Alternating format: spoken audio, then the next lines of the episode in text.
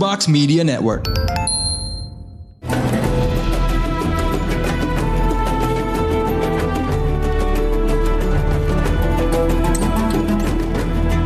Assalamualaikum, kembali lagi di Ramadan bersama Bung Rin. Sekarang kita sudah kehadiran tamu yang soleh beneran.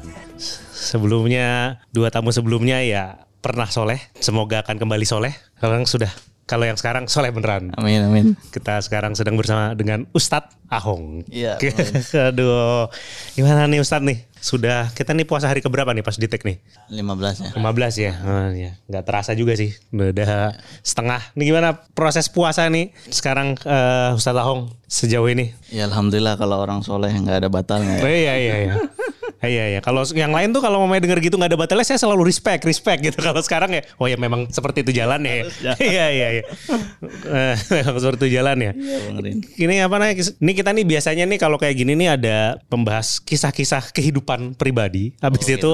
ada pertanyaan-pertanyaan dari warga biasanya. Oh gitu ya. Nah ini kalau mamanya eh, mungkin kita ngobrol dulu ya. Ini kan mungkin di sana juga masih ada yang penasaran. Kenapa dipanggil Ustadz Ahong waktu itu? Dengarkan episode selengkapnya di channel podcast Ramadan Bung Rin.